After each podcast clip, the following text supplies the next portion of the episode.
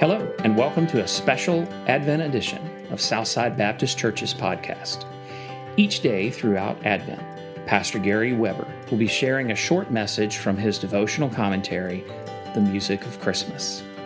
It is our hope that these podcasts will help you cut through the noise and distractions of the busy holiday season and help you focus on the true message and meaning of Christmas.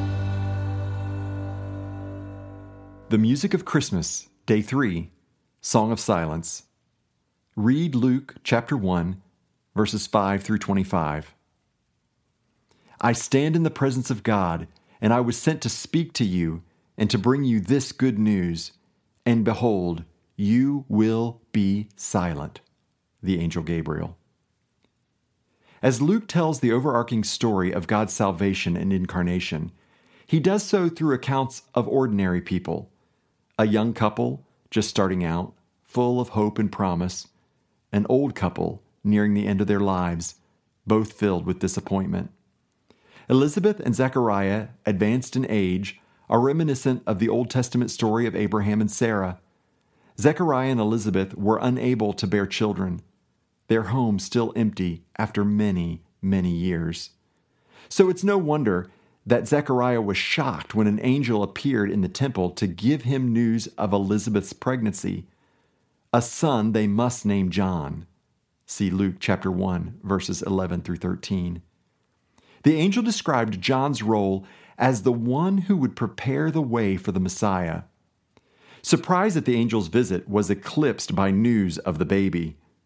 Looking for proof, Zechariah asks, How can I be sure of this? The answer what you might expect from a divine messenger of the all powerful one true God.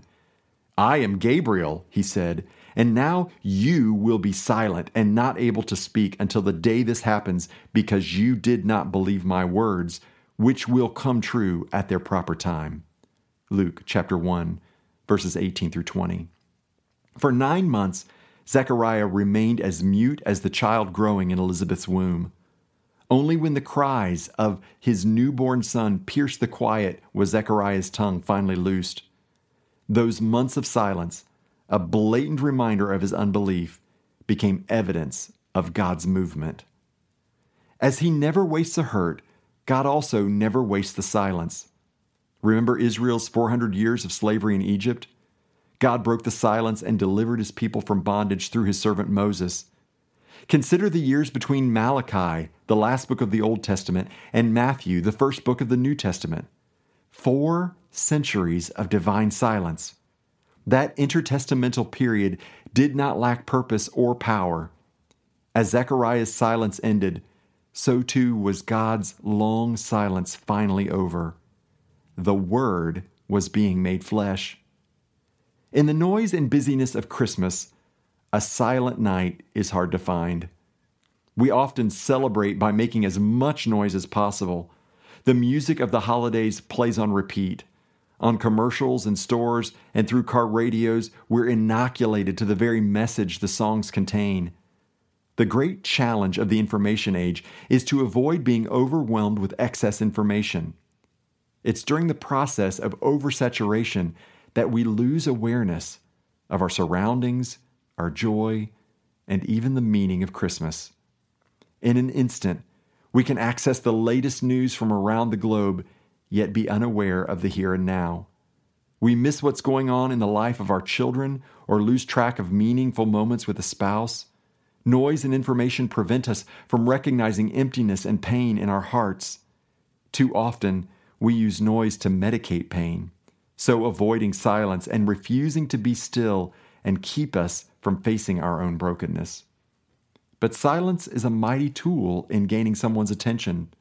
Teachers wield it. Maybe your mother, like mine, knew exactly how to employ silence for maximum benefit. How do we miss that God, the Creator, has worked through silence to capture the attention of His people? Because He uses it still today. Are you willing to remain still long enough to hear the Word of God this Advent season? Have you prayed for answers, for God to show up in your life? Perhaps He already has, and you've been too distracted to notice.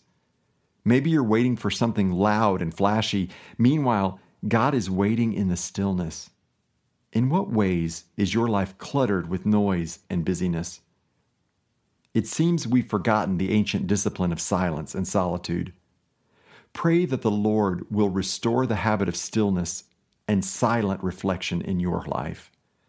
And like Zechariah, may your silence lead you to a greater faith that God is always at work, even in the silence. Be still and know that I am God. I will be exalted among the nations. I will be exalted in the earth. Psalm 46:10. God of the silence, I join the chorus of millions who sing your praise aloud, but you, O Lord, are also worthy of my reverent silence. You speak and oceans are formed, but your silence is no less powerful. Free me from my addiction to noise. Still my heart in the knowledge that you alone are God, and tune my ears to hear the song of your silence. Amen. Thanks for listening to today's podcast. If you find this podcast helpful, please take a moment to share it with others.